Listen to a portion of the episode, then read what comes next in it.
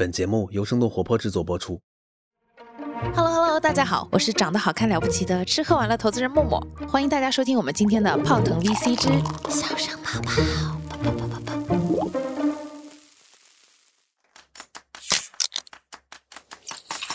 泡腾 VC 有点东西，欢迎收听泡腾 VC，听身处一线的风险投资人带给你最前沿的 VC 趣闻和冒着泡泡的新鲜观点，让我们聊点冒泡的。泡腾 VC 有点东西。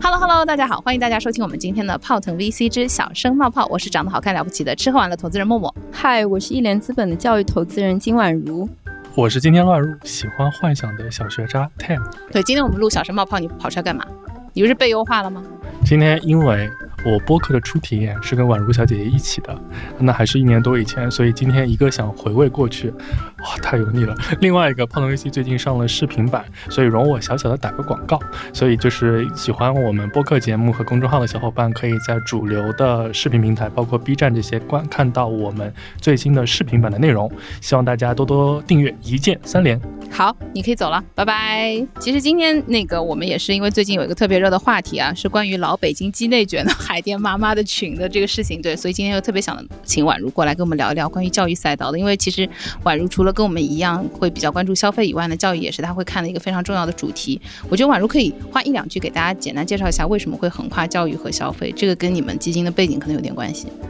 啊，对，因为本来怎么说呢，就是教育也算是大消费里面的一个赛道嘛。嗯因为说实话，就是衣食住行，可能对中国人来说，第五个就是比较重要的一个点，就是教育了。那在这个方面，因为我们原来可能就是偏 to C 消费嘛，所以在嗯、我们基金成立之初的时候，就有下定决心想要在教育方面做一些布局，所以在这一块，在过去的几年中也是比较关注的。所以那个我不知道最近宛如自己有关注到那个 海淀妈妈的那个事件吗？有有有，因为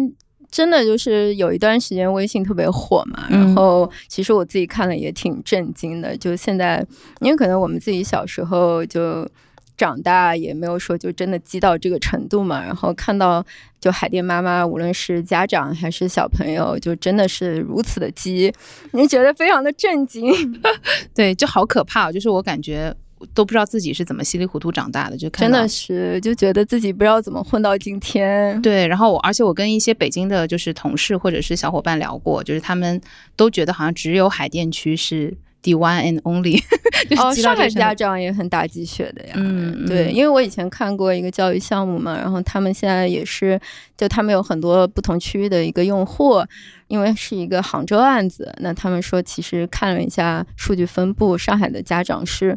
非常非常鸡血的，就基本上可能就江浙其他地方小学三年级学的东西，上海的家长就一年级之前就已经学完了，所以真的是非常鸡。明白，明白，明白。对，所以今天其实我们可能会聊几个话题啦，一个是关于教育整个行业的，然后包括可能最近其实就是我们也看到很多政府呃密集出台的一些政策，就是包括对课外教育的一些，然后包括对在线教育的一些新的一些限制啊，对对对。然后所以今天会第一部分我们会聊聊这个，然后第二部分的话可能会聊一聊就是到底什么样类型的教育项目可能是比较匹配现在这个市场环境的。那第一个问题的话，就想先扔给宛如说，因为现在我们看到互联网或者是各大教育平台，然后教育培训机构，不管线上还是线下的融资都特别猛烈嘛，嗯，对，然后但他们的发展速度好像并没有特别匹配他们的融资的速度，对吧？就所以教育本身是不是一个快的行业，还是它就只能是一个慢的行业？对，因为确实去年开始的话，因为疫情的关系，所以说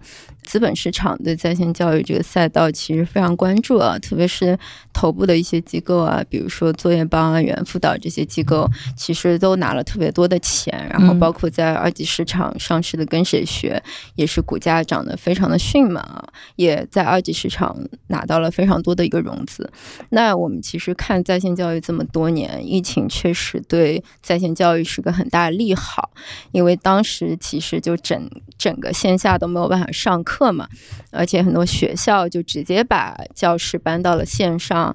嗯，可能就让整个在线教育的一个普及速度等于说是加速了十倍。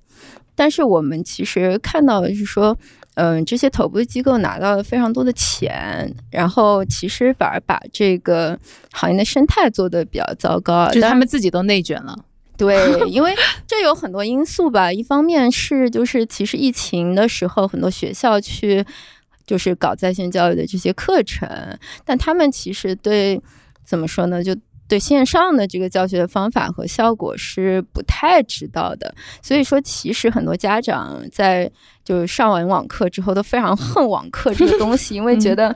就教学效果也不是很好，然后网课还需要家长成天在网上盯着他们，所以其实，在有一段时间内的话，家长对这个网课反而是存在着一个抵触的一个情绪的。然后另外一个方面，就确实是整个生态恶化的会比较厉害一些。嗯，怎么讲？对，就当时其实在线教育的机构基本上都是通过投放获客嘛。然后据我所知，其实去年的一个投放获客的一个成本是直接相比上一年是翻了四到五倍的这样的一个情况，就等于说，嗯，基本上第一单甚至前两年都不太可能赚钱，然后大家还是依然在投放，因为拿了很多钱嘛。那这个其实就有点像军备战争，其实就整一个生态恶性循环的会比较厉害。嗯，所以去年我们自己就是从可能我本身不是看教育特别多的角度来看的话，就是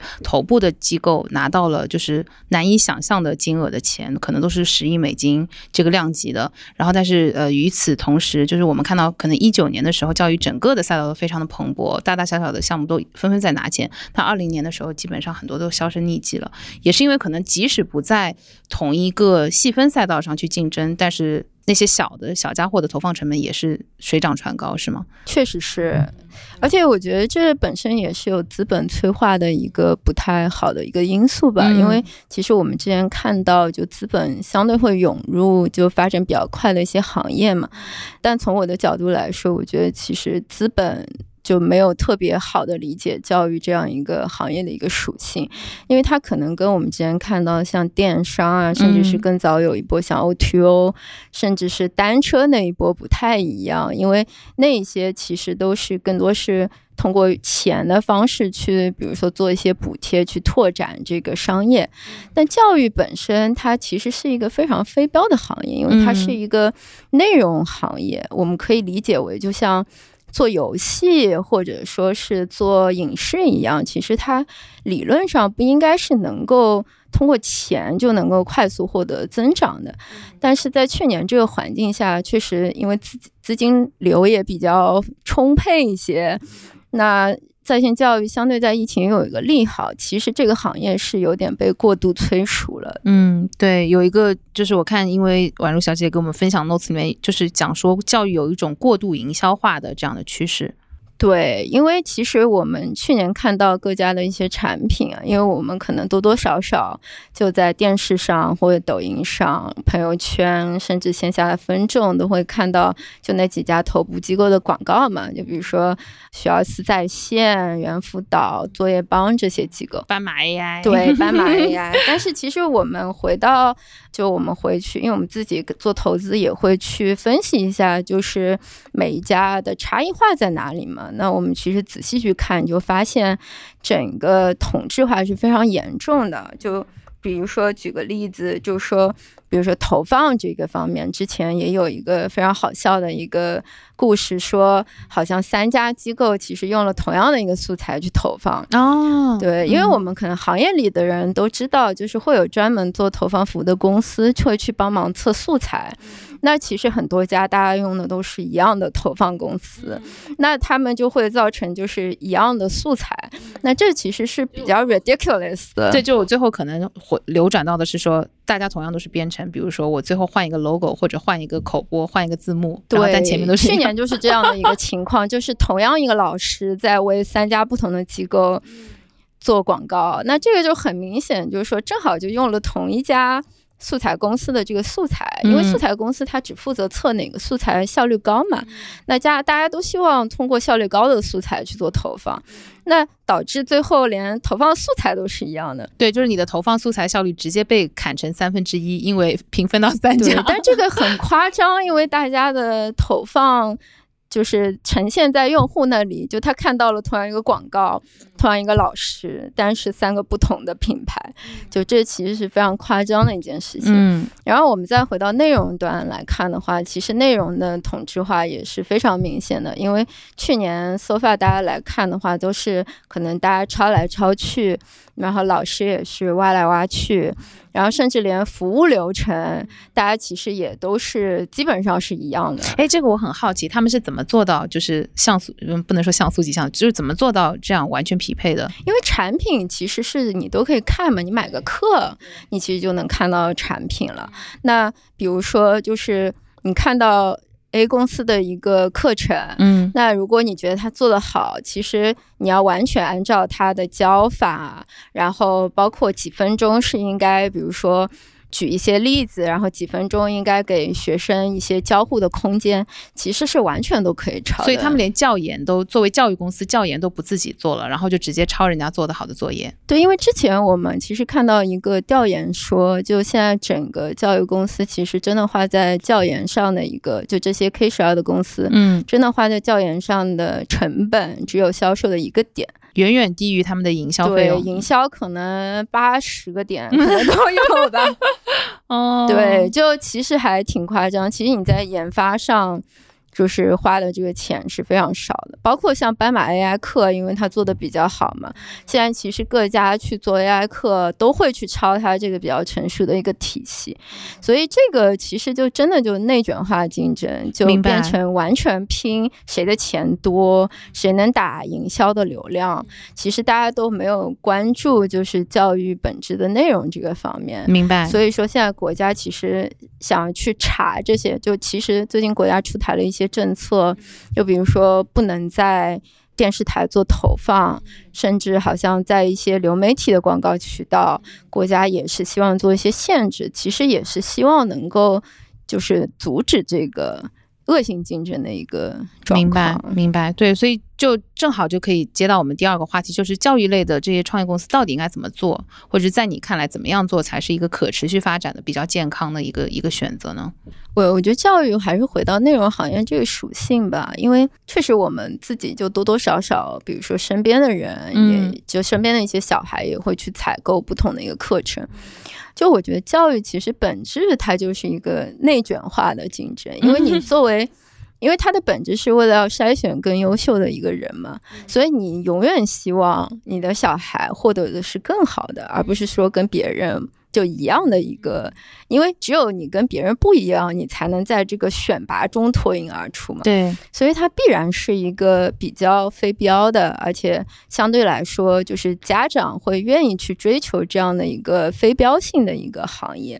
所以说，其实内容真正的把教育的内容做好的一个机构，会长期来看还是会有比较明显的一个价值的。这样我们有什么衡量的标准吗？就比如说我们怎么样去判断他到底是不是花了足够的精力，或者他的内容到底是不是足够好？这个家长能有一个直观的判断吗？嗯，其实真的用心的家长还是会有一个直观判断的。嗯，就如果就直接举个例子来说，就比如说我们去看一门学科的话，举数学这样的一个学科吧。那数学这样学科可能，呃，首先家长的目的性可能不太一样。那比较多的可能是为了提高分数嘛。现在有一些比较开明的家长可能会去追求一些就是思维上的一些提升，就不完全是跟分数挂钩的。嗯那我们看看这个教学的话，其实每个教育机构的内容都会有一个教学理念嘛。那我们可以看到，就比如说它是怎么样去教小孩的，他是不是理解小孩在这个阶段的一个认知的一个状态和你需要教学的一个正确的一个方法，然后怎么样通过。比如说一些教学，甚至说是练习，甚至一些额外的一个实践，去达成你的目标。其实理论上每一套教研都应该会是有这样的一个方法论在。嗯，嗯这也是我们最早看教育的一些公司其实会比较关注的一个点，就是你做的这个内容或者你的内容和技术的一些结合，是不是真的是为了更好的让学生学会这个东西而服务的。我觉得这个所谓可能可以说是教育的一个初心吧，明白。其实还是能看得比较明显的。那再问回一个实操性的问题，因为其实刚刚你讲的就是有一些可能它本身在内容和教研上花比较多精力的公司，在家长一开始的直观的感受是可以感受到他们内容或者课程设置的差异性和一些体验上的闭环上的一些流程上的不同嘛。但既然大家都相互抄来抄去，就这个时候，如果比如说，嗯，他们被人家抄了，就是他们有机会建立起自己的竞争壁垒吗？或者是他们有机会可以保持他们持续的这样的优势吗？嗯，首先就是抄也没有那么容易，就是你要抄到内核，其实并不是那么容易。就比如说像斑马 AI 的英语课吧，因为这个是他确实打磨时间比较久的一个产品。嗯，我也很想研究过所有的这个产品，其实也看到有一些其他机构在抄嘛。其实那些机构真的花了很多钱，抄了个四不像。嗯，就他们因为一般性机构也不会真的就百分之一百。抄，他肯定是改一改，对，大概会改一改，就这里加一点他的理解，那里加他一个理解，其实就变成了一个四不像。对，其实教育的内核倒没有那么容易去抄。那为什么在现在这个情况下，我们看到竞争那么同质化呢？就是因为线上的流量相对是比较集中，对，所以说你。把流量成本拉高之后，其实创业公司就没有钱投放了，所以大多数用户甚至都不知道这个公司，是这成为了很大一个瓶颈嘛。但你其实去看，就疫情之后的教育行业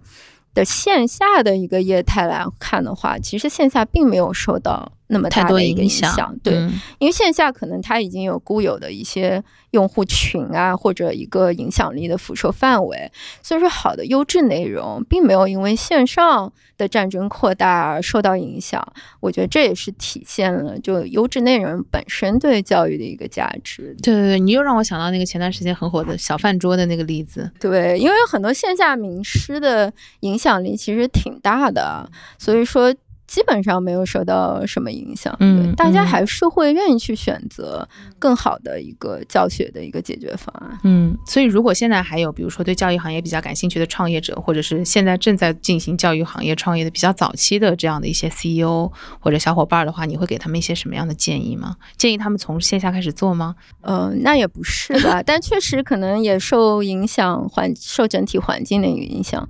那最好的情况下，就是说，假设这个军备战争 今年可以停下来，就是说，整个线上的生态相对会比较良性的一个情况下的话，我肯定还是希望教育公司能够更好的去打磨他们的一个内容，去做更好的对用户的一个解决方案呢。嗯，对，从教育公司，因为教育本来是一个非常长链条的行业，就说你内容。到你的获客甚至服务都是非常重要的，所以说，当然教育的创业公司还是需要在整个链条上都去打磨自己的一个能力，嗯，但从核心竞争的壁垒来看的话，一定是在内容这一端，所以说一定要去围绕内容去做更深度的一个链条的一个打磨，嗯嗯，就是因为获客的渠道可能大家都是比较类似的，但内容相对来说的话是可能是你一个跟别人比较不同的资产，是因为。现在来看的话，就整个嗯商业，首先你的就是教学的模式，就比如说你是大班课还是一对一，这件事情本身是比较容易抄的嘛。那服务的模式来说的话，现在基本上你就加两个群，嗯，都完全都知道了。所以说这些其实都没有办法形成什么壁垒。那最终还是回到教育的本质，就在内容端还是能够有一定的壁垒效应的。嗯，对。所以宛如最近在关注一些什么样新的教育的就好玩的细分。的方向吗？对我最近可能还是有在看一些，就是跟嗯未来的教育更加相关的一些 方向吧，还有比 AI 更前沿的方向。对，快跟我们讲讲。没有没有没有，就是类似，比如说之前呃有一段时间比较火的一些编程教育啊，也会去看看有没有新的公司。然后包括现在在教育和像 VR 这样的一个技术的结合上，嗯。呃，因为我们最近也在尝试一些 VR 嘛，就觉得它其实整个教学体验还是非常不一样，嗯，而且原来可能有一些你在线下没有办法做的就是教学的一些场景和体验，你其实可以在 VR 里面实现嘛。我觉得这个倒是还挺有趣的一个探索的一个方向。嗯，编程现在前就是头部的这些已经这么大了，还觉得依旧是有创业公司的机会吗？这个我其实个人挺感兴趣的。就还还是会有吧，嗯但因为编程这个赛道，那些头部公司也没有那么大。就是还好，还属于可对，因追感的。为这个其实怎么说呢？就编程现在可能相对来说还是相对小的品类，因为呃也做过一些市场调研嘛，就其实也没有那么就家长对编程的一个接受程度还是嗯要比一些传统学科要低。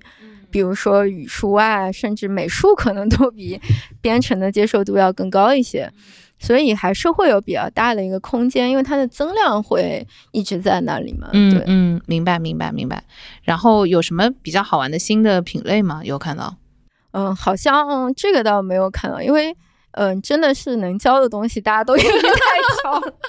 对，各种细分，对不对？而且是各种排列组合，大班、小班、一对一，对不对？然后什么线上加线下，现在又多一个 VR。就有一嗯些更加就是。怎么说，升学类的一些课程就陆陆续续会有看到冒出来吧。嗯，就比如说也有做一些深度的一些呃，相对和时间结结合的探索性课程。嗯嗯，这些课程长期来看肯定是看好的，但现在从家长接受度来看的话，就家长可能大多数家长在，比如说小学三年级以上，还是会更偏向于学科类的一个培训，没有办法，就是被卷了嘛，就是他们他们也没有办法。对对，而且这些也都还是刚刚在冒泡嘛，所以很难说形成什么体系啊。就如果真的形成一个像什么蒙特梭利这种体系，嗯可能大家也会 追捧一下吧。明白，明白。好的，好的。今天特别谢谢宛如来参加我们的节目，然后给我们讲了一下现在大家最关心的这个话题。对，然后我们也感觉到很幸运，自己没有赶上这个 如此内卷的时代，对吧？是啊，是啊，感觉现活在现代，我可能都要被逼死了，对，拒绝上课。对，好吧，那就谢谢爸爸妈妈把我们生在了一个好时代。对，谢谢宛如，要经常来哦。然后我觉得有什么小伙伴最近正好在做一些教育行业的创业，或者对这个行业感兴趣的话，也欢迎大家在评论区跟我们多多互动。谢谢大家，谢谢宛如，拜拜拜拜，谢谢拜拜。字节跳动飞书平台和生动活泼一起推出了一档以组织和人才管理为话题的播客《组织进化论》。在这档节目中，我们会邀请来自不同企业的优秀管理者、国内的 OKR 实践专家，与大家一起畅聊有关组织管理、OKR 和人才激励等相关话题。那《组织进化论》的第二期节目呢，将为你邀请到的嘉宾是华为 OKR 导入的操盘手、中国 OKR 深度实践的第一人邝阳。在本期节目中，邝阳不仅会为你详细介绍华为的战略转变历程与 OKR 的实践契机，也会结合自己多年的观察思考，与你深度探讨关于 OKR 目前在国内的落地形势和美国企业 OKR 的实践有何差异。同时，也会为那些正在考虑将 KPI 转向 OKR 的企业提供更具实操性的方法和建议。感兴趣的小伙伴们可以在各大平台上搜索“组织进化论”，订阅这档节目。当然，在这些平台的生动活泼账号下，也可以找到这张专辑哦。